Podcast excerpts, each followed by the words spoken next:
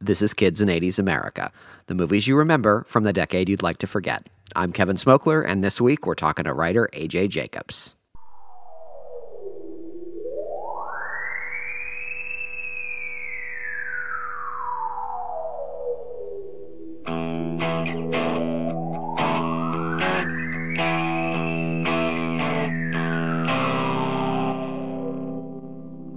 Welcome to Kids in 80s America, the movies you remember from the decade you'd like to forget. I'm Kevin Smokler here with my guest this week, AJ Jacobs, the fantastic writer and uh, soon to be a lot of other things, I understand. AJ, how are you?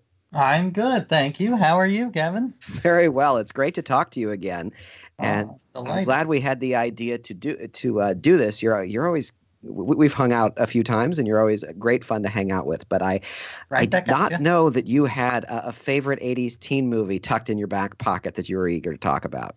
I sure do. And i have seen it i would say approximately like you know up in the high 20s 26 or 27 times. Because uh, I had it on the VHS tape, and I would just come home with friends, and we would watch it over and over.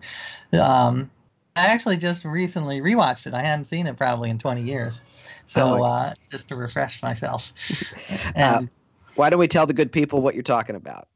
I'm talking about Fast Times at Ridgemont High. The uh, 1982 classic, directed by Amy Heckerling. Um, not a hit in its day, but uh, as of late in the Library of Congress's National Film Registry. Yeah, good for it. It is. It is a classic. Tell me about the first time you uh, you got a glimpse of Fast Times at Ridgemont High. Well, I remember I did not see it in the theater. I, I went to camp. I grew up in New York City, and there was a kid at camp who grew up in the suburbs who said, You have to see this movie. Because I guess he connected more because he was in the suburbs. So mm-hmm. when I got back, that's when I rented it. And I was like, even though I didn't grow up in the suburbs, I mean, I, I just I just thought it was such a realistic look at high school, something I had never seen, and I loved it because every there there were so many memorable scenes that still I think about all the time, you know, and and the characters. Jeff Spicoli is uh, played by Sean Penn, and by the way, what what shocks me is Sean Penn is so good at comedy. Like that, he was so funny as Jeff Spicoli. Why doesn't he do comedy anymore? You have you seen him in a?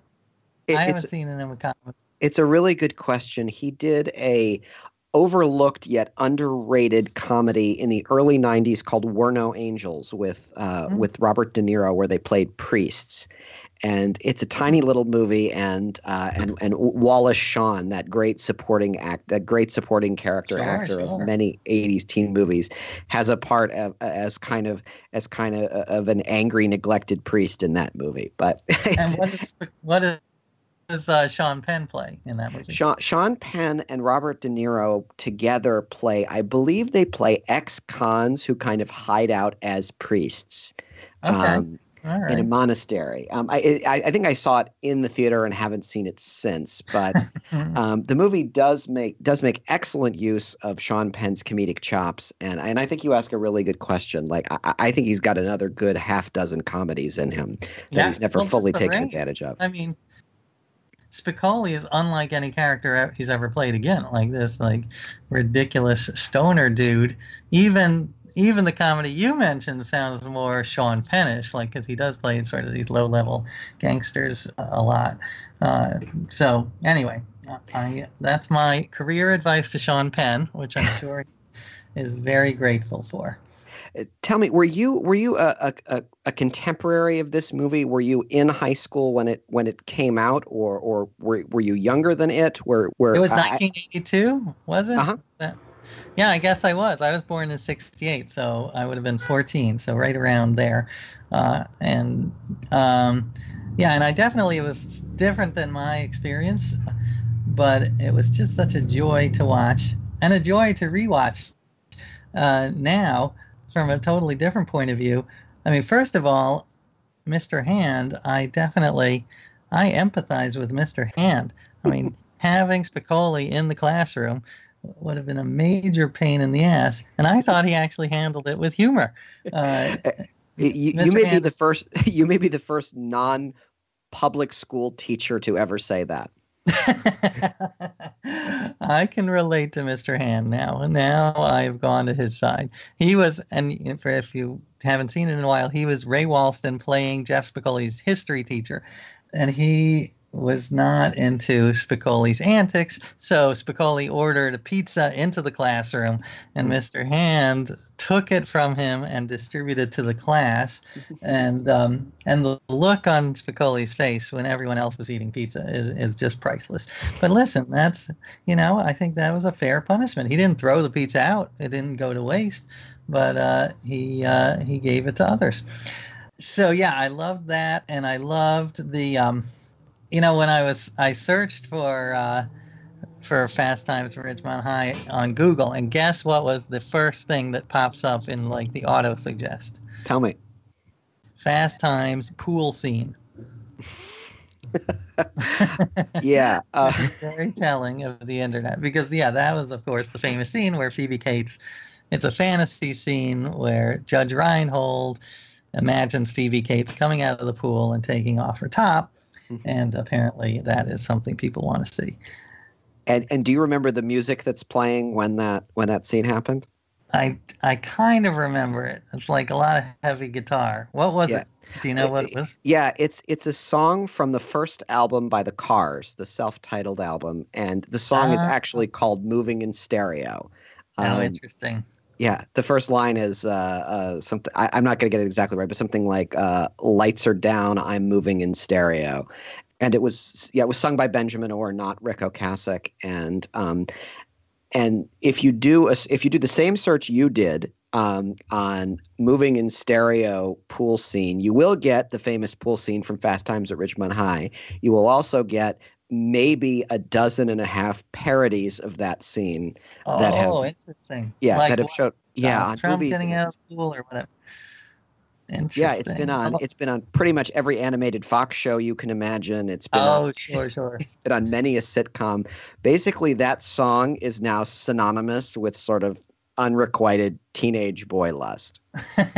well, what was interesting, I read a couple of articles in preparation for this, and I did not know the behind the scenes story of that scene because, as you know, uh, Judge Reinhold's character, uh, she opens the bathroom door to find him pleasuring himself. Mm-hmm. I don't know if he, I don't want to give you an E, uh, yeah. but, but I'll, yeah. I'll try to get.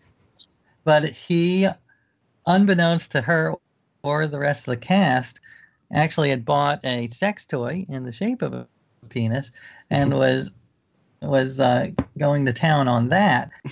so she, the face that you see, the face of disgust, is an actual face of disgust on on Phoebe Cates's face, uh, which I thought was very interesting. I mean, ethically, it, it, brings up questions ethically. All the you know when when actors surprise other actors to get a genuine reaction like what are the ethics of that i think she's she's probably recovered from seeing that but uh it was it was fascinating. I did not know that. Did you? Yeah, Had you heard that? I hadn't, uh, and, and in my mind, that scene now joins the the pantheon of scenes like when Tippi Hedren was running up the stairs in the Birds, and and at the top of the stairs was Alec whipping birds at her. Uh, right. That's, how they got that reaction, and and you know the exactly. last moment of Guess Who's Coming to Dinner, where uh, Spencer Tracy goes off script and it becomes this monologue about how he loves his wife, which is actually a monologue about how he loves Katharine Hepburn. And Katharine oh. Hepburn's tears in that scene are 100% real.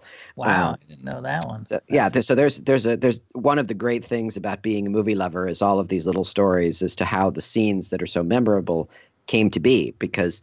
Uh, no matter how memorable they are in their mind, they were at one point they were just another day on set for somebody, yeah. and that's yeah. and that was that was the story of their birth. But that's interesting. Uh, uh, tell me, did you? Um, so to, the first time you, you did not see this movie in the theater when it first right. came out. Um, you said you saw it at camp. I'm assuming on a on a camp, you know, pull out screen or on a VHS tape or something like that. No, I was told about it by a fellow camper. Oh, okay. And I didn't see it until I got home and rented it. We had a video store when they still had those, mm-hmm. two blocks from our house, and it was actually an amazing video store. It had like uh, it was not blockbuster. It had an uh, an astounding selection of foreign films, mm. which I don't actually even watch those anymore. I don't watch foreign films, but in high school I was pretentious enough to watch uh, like all of them, so I got them out of my system. But yeah, of course they had Fast Times, and I remember renting it over and over again. It's worth noting that mentioning that that Fast Times is kind of an ensemble piece of uh, the stories of a half a dozen high school students, um, and they inter- intersect and overlap, and and and, and until they.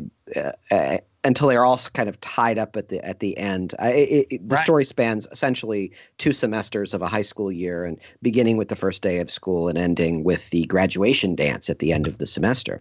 Um, yeah. And we should also mention that it's semi based on a true story that Cameron Crowe, uh, when he was 22, went undercover at a high school in California and spent a year there and wrote a book about the lives of the kids. And this movie is based on the book. Yeah, it was actually it was actually his high school that he had gone back to as um, as a 22 year old, and he called himself David Cameron instead of instead of Cameron mm-hmm. because he was a young looking guy. He was able to pass as a transfer student. Um, right. I think I, I, I've never actually thought about this until this moment, but I, I feel like there's a, a, supporting or small part character in many of his movies with the last name Cameron. Um, mm, the uh, the the yeah. goofy guy at the at the end of school dance and say anything is named Mike Cameron, and um, uh-huh. I wonder I wonder if that's a if that's a Cameron Crowe inside joke, uh, calling back to his days of, of working undercover writing Fast Times at Ridgemont High. But I like it. I think you discovered a little uh, little Easter egg for us. So the characters played by Jennifer Jason Leigh, Stacy Hamilton, and by Brian Backer, named Mark Ratner, are both sophomores, and pretty much everybody else in the movie is a senior. So you would have been about the age of of Rat and Stacy when you saw that movie, um, right? Um, did the, did the other characters did the other characters feel older to you? Did they feel like did they feel like characters you you would eventually be that you would look up to, to to talk about kind of the age differential between you when you first saw the movie and, most of the characters in that film? Right. Well i think uh, you know the, the, character played by judge reinhold was like you know, he was at least in the beginning a man about town. He had a cute girlfriend and he had a job, and I, that was way off for me. I was like, that guy is is ahead of me. Um, and so I guess I did. I you know I was more the Mark Ratner. I was mm-hmm. definitely the Mark Ratner. Uh, that's it. Who, by the way, another fact I did not know mm-hmm. that he went on to uh, create the Dummies series. Yes. With, uh, you know, for dummies. That's crazy. Yes, the, guy, the real life. The, real life, the one who is based on Mark Ratner. So good Exa- for him. Yes, yes. For, the real life Mark him. Ratner is a billionaire now. yeah. God, that makes me so happy. Mm-hmm. Uh, so yeah, I definitely, I, I, and I don't know, I, I probably was smoking a little pot at the time, but uh, you know, I was not Spicoli up to Spicoli's level. Um, I think one big difference was that they all had jobs. You know, they were also uh, enterprising. They all had these mall jobs, and we. I didn't grow up in the mall uh, in New York. You know, you just went to Central Park or to people's houses. So um, I like that, and I also liked. Um, I, I think I l- always loved the language of the movie uh, because there are lines there that still just make me laugh the way they're work. It's all like when um, Mark Ratner's friend, the sleazeball who sells concert tickets, uh, Mike Damone, yes. Mike Damone, Mike Damone, when he's telling Ratner advice on how to treat a lady, and he says, uh, "You got to order for her. You got to say the lady will have the linguine with white clam sauce and a coke with no ice." Like to me, just the phrase linguine with white clam sauce and the specificity of a Coke with no ice, just Coke with no ice is like you get that extra little like half an ounce of Coke. It's just so funny to me every time I hear it. Um, I come here for the strudel. the strudel. That is a good word. I, I, think it's really interesting that you mentioned those lines and Mike Damone because I read an interview with um, Robert Romanus, the actor who played Mike Damone, and he kind of conceived Mike Damone as like a refugee from New Jersey like mm. in in what is a very a very Southern California film. Mm-hmm. Um, even though it was, yeah. it, Cameron Crowe grew up in San Diego and it was written by someone from Southern California, but it was directed by Amy Heckerling, who was a native New Yorker. So mm. I, I, always felt like that movie had those dual coastal sensibilities. Can, can you can you talk a little bit about seeing this very Southern California film from the perspective of someone who grew up in New York City? Well, I think yeah, it was as I say, we never went to the mall, and also driving was not a part of our culture. So. Mm-hmm and, and, what a big deal it was to get a car. So that was interesting to me. And one of the scenes that I still think about a lot is when Jeff Spicoli is with the um, the brother of the the football player, and they're driving the car, and they just smash it up. They like practically total the car, mm-hmm. and right after Spicoli says, "Don't worry," he's and I'm paraphrasing. He's like, my dad's a TV repairman. He's got the ultimate set of tools. I can fix it. Yeah. And it's just such a ridiculous line because it's so delusional. It's so clear. There's not you're not going to fix this car. It's total. You're not going to fix it with like some hammers from your dad's tool set. Uh, but I think that that is um, it's a nice metaphor for life. Like you do have to sometimes just have that delusional optimism that you can fix it. You can fix. I, you know, you have a set of tools and you can fix it. Um, even though there's just no way you can. Sometimes you just have to tell yourself that. Uh, and, and, and obviously, I don't think we're spoiling anything by saying this, but but tell everybody the solution that that Jeff Spicoli comes up with to this to the seemingly insurmountable problem of destroying the, the school's the school football star's car. Right. So he destroys the school football star's car, but he and uh, his friend decide to blame it on the rival high school so that they spray paint on the car the name of the rival high school and how their high school sucks. And actually, I thought that was a little out of character for Spicoli. It seems mm. too smart for him. I mean, it is it is a brilliant like bait and switch, and it worked. but it seems like something he would not have come up with. So maybe the brother came up with it. That seems more likely. Uh, let me tell you how I how I read that moment in in in accordance with Spicoli's character. I I, I think Jeff I think I think Jeff Spicoli is one of the great characters from teen movies of that age, or really movies from any age for that matter. And and I, sure. I think I, I I kind of put him in a league with Bluto from Animal House and um, Long Duck Dong from Sixteen Candles mm. and and Chris Knight right. from Real Genius. Um, mm. Characters that are that are as much sort of forces of nature that as they as they are characters where you can imagine them kind of leading a whole life outside of the movie they're in and just sort of pausing in the movie to be themselves for an hour and a half uh, I I wonder if um, so, and I think the thing that those characters all have in common, despite being resolutely themselves and sort of seeming to spring from nowhere, is they're all destructive by virtue of not being very aware of what happens around them, um, mm. but they're never cruel. It, it, it, mm. It's never their their destructive behavior is never pointed at anybody, and it's never done at anybody's expense. Yeah, that is true. They really aren't. They aren't bad people. There's no like bullies. They're just sort of misguided and make some bad decisions, which is nice. Uh, and I will say, um, you know, watching this, I thought it would be fascinating. A couple of things. One would be to see where is the guy who Jeff Spicoli is based on. Where is that real person now? Because hmm. I'd like to meet him, and you know, that would be a great article, like hanging in maybe doing some bong hits with the real Jeff Spicoli. Yeah. like what's he like? Is is you know is he a sad uh, 52 year old who's unemployed, or you know did he break out of his stoner personality and he's like a Silicon Valley billionaire? Like what happened to him? Uh, and I also think it'd be interesting. You could do a, a sequel with the Jeff Spicoli fictional character, like what would it be like following him after he and just having it, watching it get grimmer and grimmer and grittier and more depressing, because uh, it could be they play it as a comedy, but it could be a tragedy. This kid who's just like ruining his life and mind, and uh, you know never goes anywhere. Yeah, you uh, so, in that version, you could almost imagine his little brother Curtis as a grown adult, like running an insurance office in Van Nuys or something, saying, "Jeff, when are you going to clean up your act?" And, right, and, exactly. And Jeff like being like, "Go away, Curtis. I don't hear you." Yeah. it would be. I often think about that. Like, if you take the premise, like The Simpsons, I think it'd be very interesting to watch that as a tragedy, because it is, you know.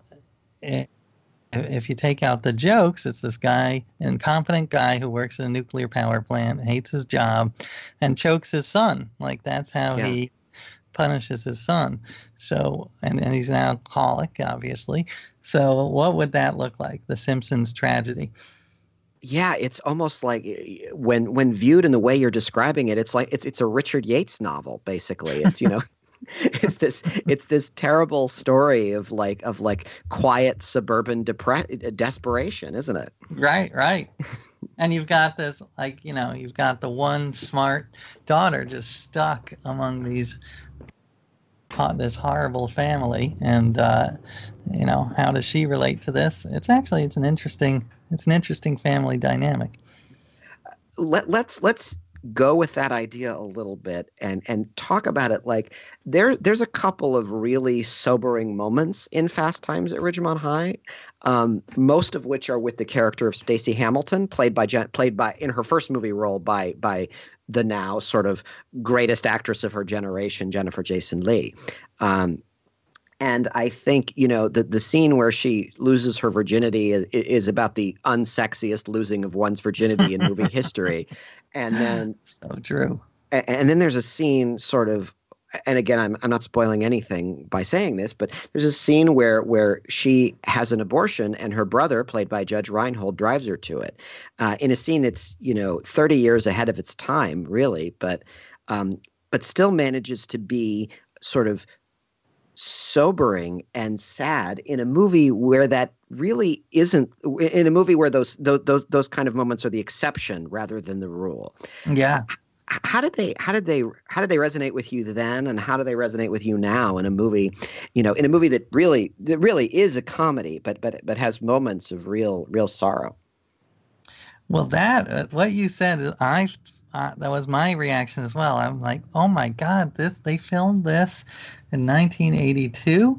I mean, still in movies you don't see uh, abortion very often, and they I thought they handled it really well. Uh, you know, it was not judgmental, and it was actually when her brother picked her up, and instead of scolding her and said, "Are you all right?" Uh, to me, that was so touching, uh, and it made me love the Judge Reinhold character. I was like, you know, he has his flaws. He's kind of a doofus. He was, you know, he was arrogant. He was going to dump the, his girlfriend, but uh, but this made me realize, you know, what it meant. He he saw his his sister in pain, and uh, instead of berating her or, or ratting on her to the parents. He just was there for her.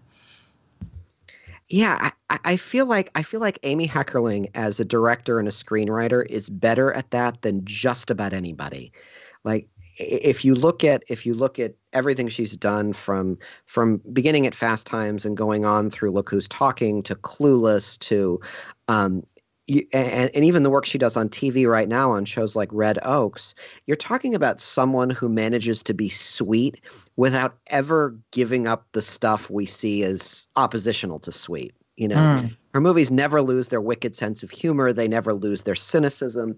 They always manage to be sweet without ever seeming falsely so. All right. What else did she do, Amy, Amy Heckerling? Uh, the look who the three look who's talking movies, um, and most famously Clueless. Uh, you know, she's sort of responsible oh, for two right. for two right, right. defining teen movies in both in one in the '80s and one in the '90s. Um, but yeah, Clueless has yeah. a lot of moments like that too that are, that are sweet without ever kind of giving up the ghost. Right. Yeah, that is interesting. Uh, I mean, because Clueless is so stylized, you know, you're not going to see an abortion in Clueless because it is it's more of this, you know, it's created a, a much different world. Um, but I, I do agree with you. It's it's got some sweetness, uh, but it's it's super sharp and funny. It's a little yeah. creepy the whole stepbrother step sure romance. Yeah. But, uh, but actually, I just wrote a book on family, so I'm trying not to judge, mm-hmm. uh, you know, different family structures. Mm-hmm. There's a I have a whole chapter on first cousin marriage and whether it's uh, it should be uh, acceptable and legal. And I, I, you know, I'm not advo- an advocate of it. I don't think it's something I would choose for my kids, but uh, but I don't think it should be illegal. So maybe the same with stepbrothers eh, and stepsisters. From the point of view of, as someone who's got a book coming out about family, eh, let's let's look at Fast Times as a book where the central relationship is a brother and sister, and, and yet no one, none of the other kids in that movie seem to have parents.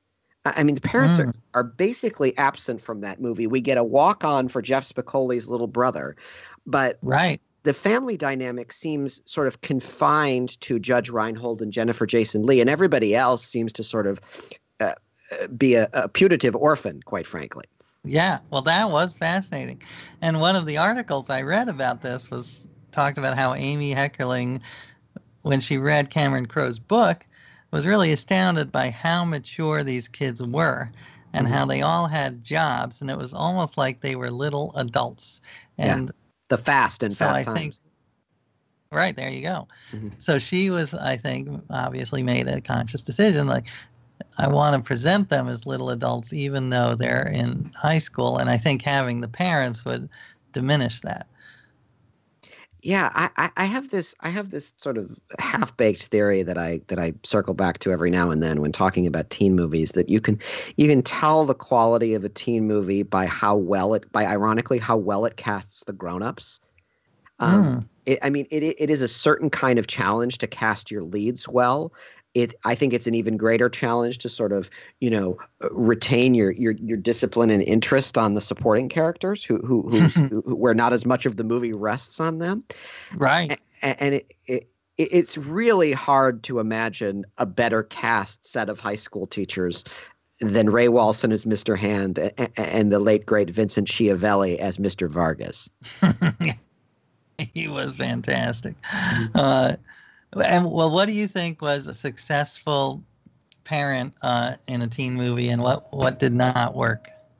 I, I think if you look at the work, for example, if we're talking about the same sort of era as Fast Times at Ridgemont High, if you look at the work Paul Dooley did as the father in Breaking Away, and then five years later as Molly Ringwald's father in in Sixteen Candles. I mean, that's I, I feel like that's just an exceptional parent role um, mm. a, a, role that is basically thankless from the point of view of the movie that Paul Dooley just just just fills from inside with humanity.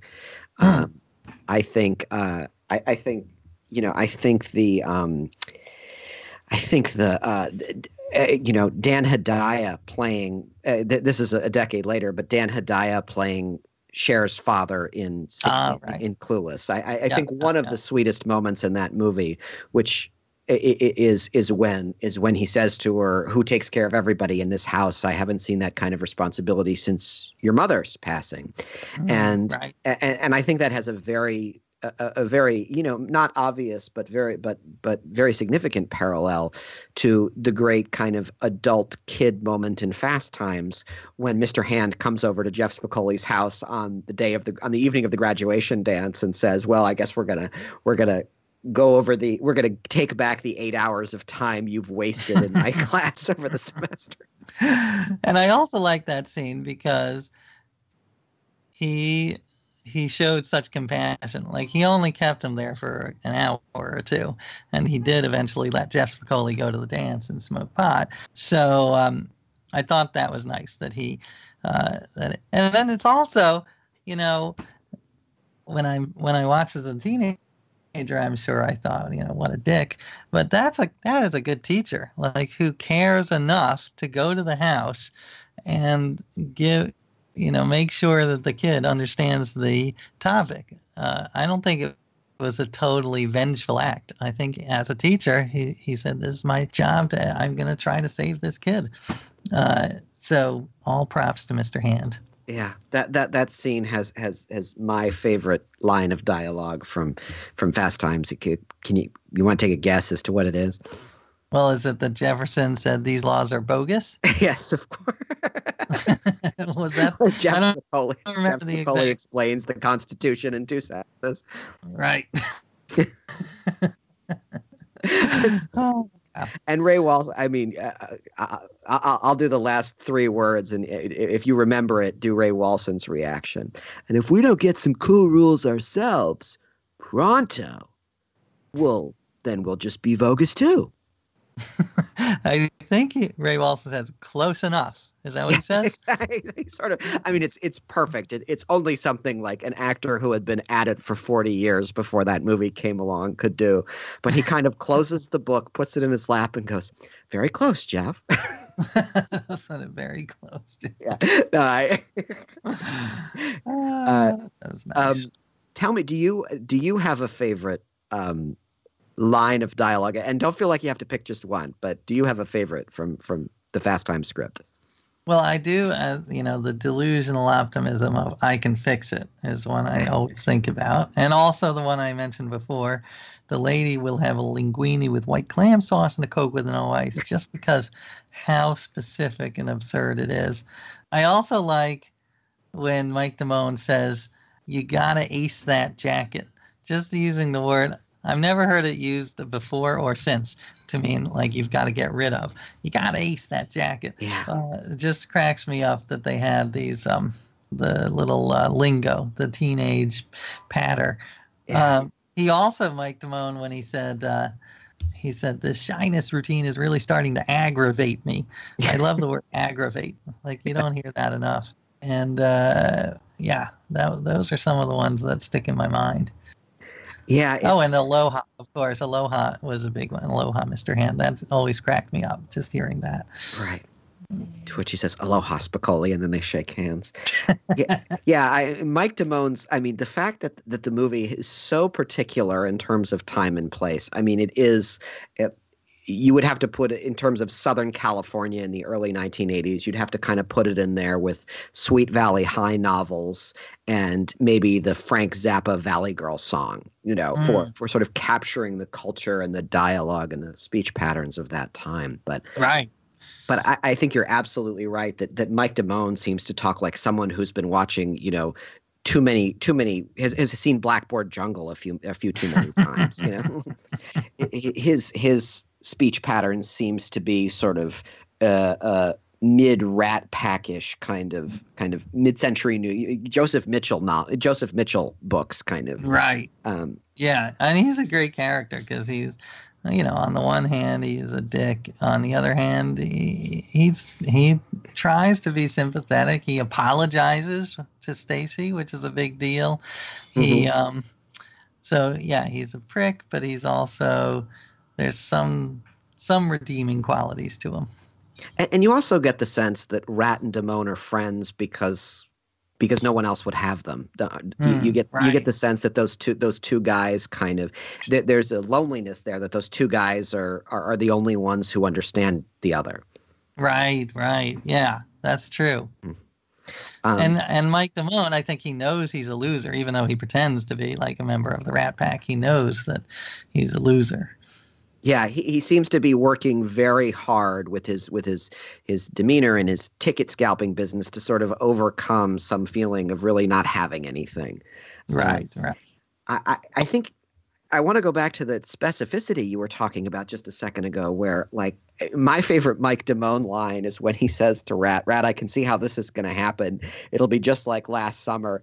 You fell in love with the girl at the photo mat. You bought 40 rolls of film and you never even spoke to her. Rat, you don't even own a camera.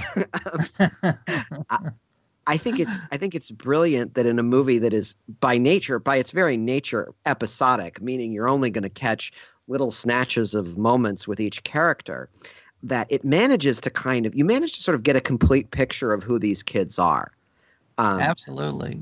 Well, um, I think that has a lot to do with the source material. I mean, the fact that this was the most realistic high school movie is is no surprise because it you know he went undercover and wrote what really happened and uh, I love that about it. I, I think if it had been another you know like a 40 year old guy trying to write a high school movie without having gone through that uh, without having that such real uh, source material, it would it would just be hollow and horrible.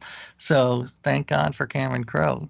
Uh, yeah, yeah. I mean, he and you know who would he would I think he would he would do the same for high schoolers, you know, nearly a decade later and say anything. And then for the experience of sort of being right out of college in singles immediately after that. Oh, I forgot he did, he did singles. Yeah, he wrote direct, and direct yeah. singles.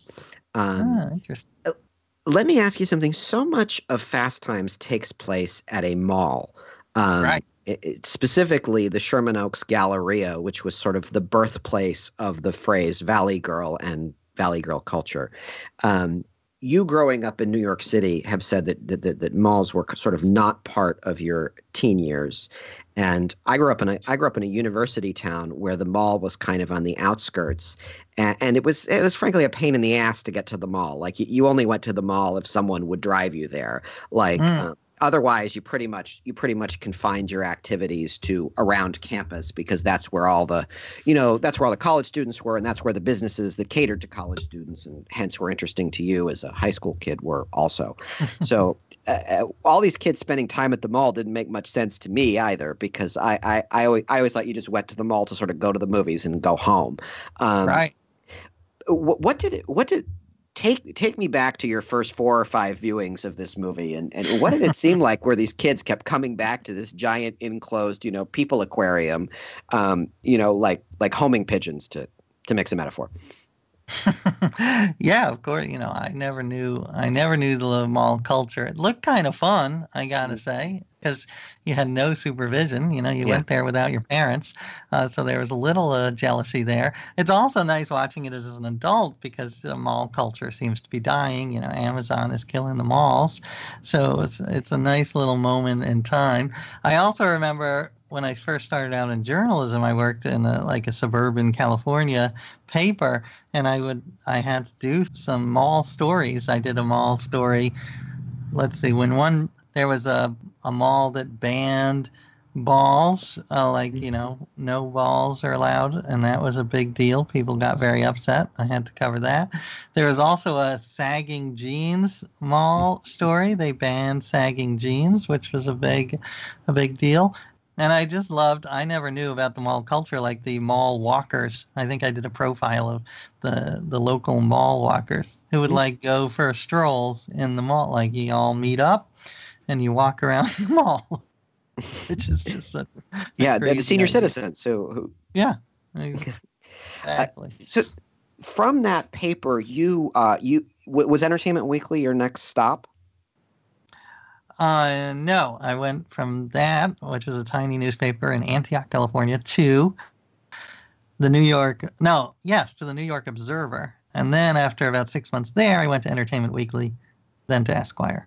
Right, right. So by the time uh, tell me if I've got the if I've got the timeline correct here because by the time you got to Entertainment Weekly, the the cast of Fast Times at Ridgemont High has sort of has sort of grown up and become famous, right? Right. Some of them. Some of them. So so what was it like seeing these people you remembered from that movie now as as big celebrities and and you as an entertainment journalist? Well, I think that the weirdest one, of course, was Sean Penn, who is the exact opposite of Jeff Spicoli. You know, he is a serious, intense, uh, not so funny guy. Uh, and I don't think I ever interviewed Sean Penn. I don't remember that. I don't think I ever interviewed any of them, or else I think I would have brought up that I, I loved the movie so much. I, I do uh, I do feel bad that Judge Reinhold's like like didn't become sort of a Tom Hanks uh, success because I thought he was really appealing in that movie. He he looked he looked like he was 26, so Right. I don't know how old he was. But I'm sure he was in his 20s. So he totally looked out of place. But I thought he was very appealing like, as an actor and a character. What what happened to him? Yeah, I'd like to know. And, and and no slag to young to the to the talents and the charisma of young Eddie Murphy, but the Beverly Hills Cop movies simply do not work without Judge Reinhold. I mean, he is he is the sort of sweet presence that mm. Eddie Murphy's brash Axel Foley needs to push against. And um, right, yeah, there uh, you go. I'm looking to see what he what he's done lately. Uh, Bad Grandmas. I didn't see that. Did that come out? Uh, well, anyway, I wish that he had. Uh, I'm glad that he did find some success in Beverly Hills Cop. Yeah, I mean, it is quite remarkable how. I mean, I, I don't think these were the only young actors looking for work at that time, but quite without meaning to, Amy Heckerling managed to get three future Oscar winners in the same movie. Um, Who were the others? Uh, uh, Sean Penn, Sean Penn. Sean Penn, Forest Whitaker, and oh, Forest Whitaker, right? And Nicolas Cage. Um, oh, right, Nicolas Cage, who I didn't even see uh, this last viewing. I forget what what was he? He was waiting in line or something. What was he doing in this he's, movie? He's one of the he's one of the cooks who works at All American Burger with um, mm. with uh, with Judge Reinhold. And got it right. And I mean, you know, even in the small parts, the Jeff Spicoli's two stoner friends are are Eric Stoltz and Anthony Edwards. You know. Mm, right, right, right um, you know, long before Anthony Edwards would would you know make a bazillion dollars on ER, um, and uh, and you know before Eric Stoltz kind of became one of the one of the the bigger actors of that of that period that golden age of teen movies. Right. Um, well, and wasn't Eric Stoltz? Didn't he play a drug dealer in uh, Pulp Fiction or one of the Quentin Tarantino movies? Yeah, he was. Uh, so Quentin Tarantino always has a character named Lance in his movies because the guy who gave him the job at the video store in Huntington Beach, wherever that was, early in his career, was named Lance. So mm. there's always a Lance in Quentin Tarantino's movies, and in Pulp Fiction, Eric Stoltz is the Lance. Um, God, um, but it seems like that that character he could have gone in that direction. Like yeah. Jeff Spicoli's friend could have become a drug dealer in L.A. Very much uh, so. You, you you could you could have seen had Eric Stoltz not played so many um, romantic leads in the nineteen you know in in some kind of wonderful and in, in movies like that. You totally could I I could yes, I could see Jeff Spicoli's friend becoming that character, and I could have seen Eric Stoltz do it, having a lot, having a career a lot more like Crispin Glover, where he um, where he kind of play. He, he, you can tell Eric Stoltz doing kind of strange, off-center, marginal people um, makes a lot of sense. You know, absolutely. If you carry forward the DNA that was in Fast Times, right. Um, so, tell me, you've got you've got three kids. I um, do. Yes, none of whom have seen Fast Times at Ridgemont High. Uh, the oldest is 13, and the twins are 11. So I'd like to keep it away from them for another three or four years. We'll see how that goes.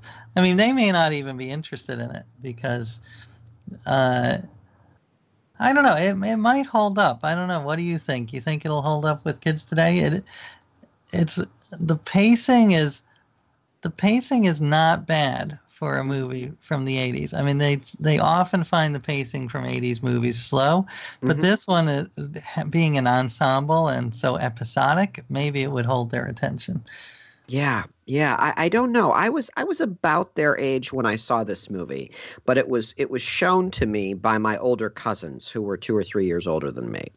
Uh-huh. Um, so uh, I, I, don't recall thinking there was anything. I was about 13 when I saw it. I don't recall thinking there was anything that I didn't understand or, mm. or, um, well, it was interesting to see they never showed Jeff Spicoli smoking pot. He would come out of the van and there would be cloud. right, exactly. But you never see it actually inhaling. No, you, you, you, and even in the scene right before Mr. Hand shows up on the evening of the graduation dance, he's like, it, it it's framed as after he's already lit up, and he's exactly. I'm so big. Yeah, he bangs on his head with the shoe. Yeah. Um, right. So, like, was that I guess they would have gotten an R rating or something. Like you can't show drug use; you can just show the post drug use. I believe the movie had an R rating. Um, I think there was, and I'm not sure why. If I was, if I'm not mistaken, Universal, who was the studio for that movie, did not have high hopes for it, which is why it was released sort of at the beginning of August. You know, a, a notoriously a notoriously unprofitable time to uh, mm. to drop a movie. Um, so if your kids saw this movie yesterday, knowing what you know about them, uh, what do you think their reaction to it would be? Uh, well, I think they would. I think they would think that Jeff Spicoli is funny just because, even without the drug humor, like ordering pizza into a classroom, that's funny, and the way he talks, that's funny. So I think they would like him. Uh, I'm not sure I don't think. Yeah, I don't. I don't think they're quite ready for it. I would give them another couple of years. What do you think? I, you know, I, I, I kind of remember being being the age of your oldest son when I saw this movie. I, I remember thinking it was very funny. I remember liking. I, I remember liking how you know kind of briskly it moved. I remember having a crush on Phoebe Cates and Jennifer Jason Leigh, not really understanding the abortion plot line at all. Um, and I, I, I, kind of, I think I saw what I saw it as is, oh, this is interesting. This is what high school will be like. Mm. I, to me, it was like peeking through. It was like peeking through a keyhole right. into the next two years. Right, right. And did it uh, live up to? Is that what high school was like for you? Not at all. I I, I went to I went to kind of a, a pretentious hippie um, school in Ann Arbor that um, that uh, at the time was couldn't decide whether it was you know it was a it was a late '60s you know progressive education institution or it was a Reagan era you know hey we're better than the public schools institution. So mm, so right they, they, they had at the same time a dress code and a no locks on the locker policy, which which never quite added up to me. But um, but no, my my high school was not as much fun as as Ridgemont High appeared to be. Um, and I had to, I, had to kind of wait until till all the the supervision fell away and I went to college to have those kind of adventures. Mm, right, you were more fast times at college. Yeah. How about you? Yeah, it definitely. I went to a, you know a small private school in New York, and we did not. The big difference to me was they the we didn't have the cliques. We didn't mm-hmm. have the stoner, the jock. Uh, you know the. It was a much. There were cliques, but they were they were not as clearly defined, and that's what I I kind of missed that. And you know, watching Pretty in Pink and mm-hmm. seeing these very defined cliques uh, it was like, huh, I wonder which clique I would be in. And is it better to have a school where you have a very defined tribe that you can always hang out with, the emo tribe or whatever? Mm-hmm. Um, or is it is it better to have this sort of mishmash?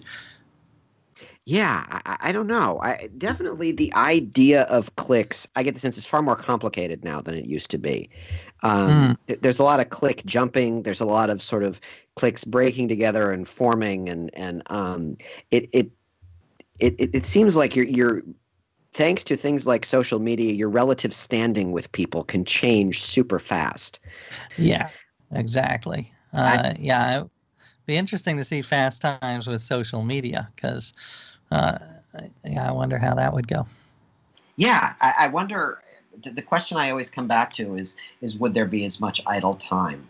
You know, I mm. I I, um, I, I wrote a thing when the Breakfast Club's birthday came around last March, where I said, um, is, is the Breakfast Club really about how do we spend idle time? Like like when was the mm-hmm. last time you spent eight hours with a complete stranger? Um, and uh, I, I, I find that Fast Times, despite feeling very much like the summer of 1982, ages incredibly well. Like, I, I, oh yeah, I was surprised too. And like you said, the the abortion scene was so far ahead of its time and mm-hmm. handled with such subtlety and grace that uh that you know you could even say movies today don't do it as well. I don't know. I'm, maybe I'm making that up. I haven't uh, done a an in-depth comparison. Yeah, but, uh, yeah, I agree with you. Overall, aged incredibly well. Yeah, yeah, and I think that begs the question. You know, do you do you in, in your movie watching life since Fast Times? Uh, what do you see as kind of the descendants of it? You know, it's it, it's nieces and nephews and and and, and great nieces and nephews. I would say, well, I think the one of the big differences was its reality. It was it felt really real. Mm-hmm. So um, there's the movie Kids, which is uh, disturbing. Yeah. Uh, and and I'm sure exaggerated and cartoonish in some ways, but at the mm-hmm. same time, kids felt very real in a in a similar way. It's like, oh, this is, and I didn't have any firsthand experience as to whether that's the way kids act, but it mm-hmm. seemed like the way kids high school kids acted uh, in that time period. Uh, so to me, that was kids as sort of the um, the evil stepchild of Fast Times because it's so much darker and less yeah. funny and fun, but it was it's also very real. Yeah, and the idea. What about you? What do you think? The idea that you can put together the narrative of a young person's day, week, year simply from a series of episodes, like right because that's how young people kind of live. You don't, you don't really need to tell. You don't need you don't need to to stick to the unstructuredness of it is is kind of is kind of part of the realism as to how young people live their lives. Mm-hmm, mm-hmm. Uh, I think. What I about you? What do you think? I, I think I like to think of Fast Times in addition to being a great teen movie, is a great like example of one of those movies that gets that manages somehow to catch lightning in a bottle and get a bunch of young actors in it before they were famous. Um, uh-huh. I, I, I think that the, the, the, sort of off the shelf term I've used is, is yearbook movies. Um, mm. So if, if Fast Times is that movie for the 80s, I think Dazed and Confused is that movie for the 90s. Oh yeah, uh, that's a good point. Yeah. Um, which which is which is a much more compressed time frame that fast than Fast Times. Dazed and Confused is about like the last day of school. Um, right. But is very is very much told in the same kind of episodic way, where characters are kind of coming in and out of each other's storylines, and, and and and again, as a movie where you look at it, you know, five or six years after it was made, and you look at how many people became famous after that movie, and some because of being in that movie. Right, um, absolutely what was an I guess Freaks and Geeks was another. It wasn't a movie, but another yearbook. Uh, like all those people went on to be uh, pretty incredible. Not all of them, but uh, you know, I, I, think, I, think, Freaks and Geeks is certainly the equivalent on television, and that comes that comes right at the end of the '90s and the beginnings of the aughts. So I'd I'd, I'd be okay with calling with you know it going Fast Times, Dazed and Confused, Freaks and Geeks. and, and, and, and it had Freaks and Geeks, you know, ostensibly took place in, in, in, suburban Michigan, but really has the same sort of feeling of not a whole lot is going on. Um, right. The way Fast Times did. Or, you know, Phoebe Cates said, we can't even get cable TV in, in, in Ridgemont and you want romance. tell me, um, tell me how, we'll wrap this up in just a second, but tell me, tell me, is there, are, are when you look at your when you look at your career as a writer, someone who has someone who has spent a lot of time kind of kind of focusing on uh, looking at looking at the different facets of a uh, of a life choice. You know, you, you, a lot of your books are you make a seemingly outrageous life choice and then hold it up to the light and kind of turn it in all of these different directions. Be it be it right. reading the Encyclopedia Britannica or living according to biblical law or or outsourcing everything you do to a personal assistant uh, or to a series of personal assistants across the globe. Um, tell me, tell me, is there something about that you as a writer that Fast Times resonates with? Well, I will say I I don't know if it's a direct causal connection, but the fact that Cameron Crowe went undercover and lived a year as a high school student, I think is extraordinary, and I, and I love that idea. And, and this great book came out of it, which spawned this great movie. Um, I I don't do undercover that much. Uh, early in my career, I did. I I went. I looked exactly like this movie star who uh, has since uh, faded a bit. He's his name is Noah Taylor, and he was in the movie. Um, what the heck was that movie called? It was the um, one about the schizophrenic pianist. Oh, uh, yeah. Geoffrey Rush. Was that Shine? Shine, right, right. So I looked eerily like Noah Taylor in Shine, who played uh, the pianist as you know a young man. And so I went. People were like, "You look so much like him. You should just go to the Oscars." Uh, because I was working at Entertainment Weekly, and we found out he was not going to the Oscars. So I decided to go in his stead, and I went on sort of undercover as a star. What's it like to be a movie? star for a night and i went to the oscars i put on a tuxedo and it you know it worked i had all of this paparazzi going nuts people trying to interview me um, telling me how much they loved my work. And it was, you know, it was one of the great nights of my life because uh, I knew they weren't technically complimenting me, but you get that much positive feedback, it gets, you get a little egotistical. Uh, so, and I loved that experience. Uh, and, you know, and I was able to write a, an interesting, fun article, I hope, about it. So I would say, yeah, Cameron Crowe was one of these like immersive journalists long before I came around. Uh, so I thank him for that. AJ Jacobs is the author of many a great book from the Know It All, where he read the entire, entire Encyclopedia Britannica, to the Year of Living Biblically, where he spent a year living according to biblical law, to the Guinea Pig Diaries, a collection of essays, um, smaller versions of these experiments, and in the immortal words of Phoebe Cates as Linda Barrett, a close personal friend of mine. Uh, you've got uh, a book about family coming out next month. What's that one called? It's all relative. It's all relative. So uh, adventures up and down the world's family tree. So yeah, that's out November 7th. That'll be out November 7th. Keep an eye out for that. Thanks for talking to us, AJ. Thank you, Kevin, or aloha. I guess you can say aloha for goodbye or hello, right? So aloha, Kevin. Aloha, Mr. Jacobs. Kids in 80s America is a production of Rare Bird Literary, produced and engineered by Jake Levins. Executive producers Tyson Cornell and Julia Callahan. I'm Kevin Smokler, author of the new book Brat Pack America: A Love Letter to 80s Teen Movies. We'll see you next time.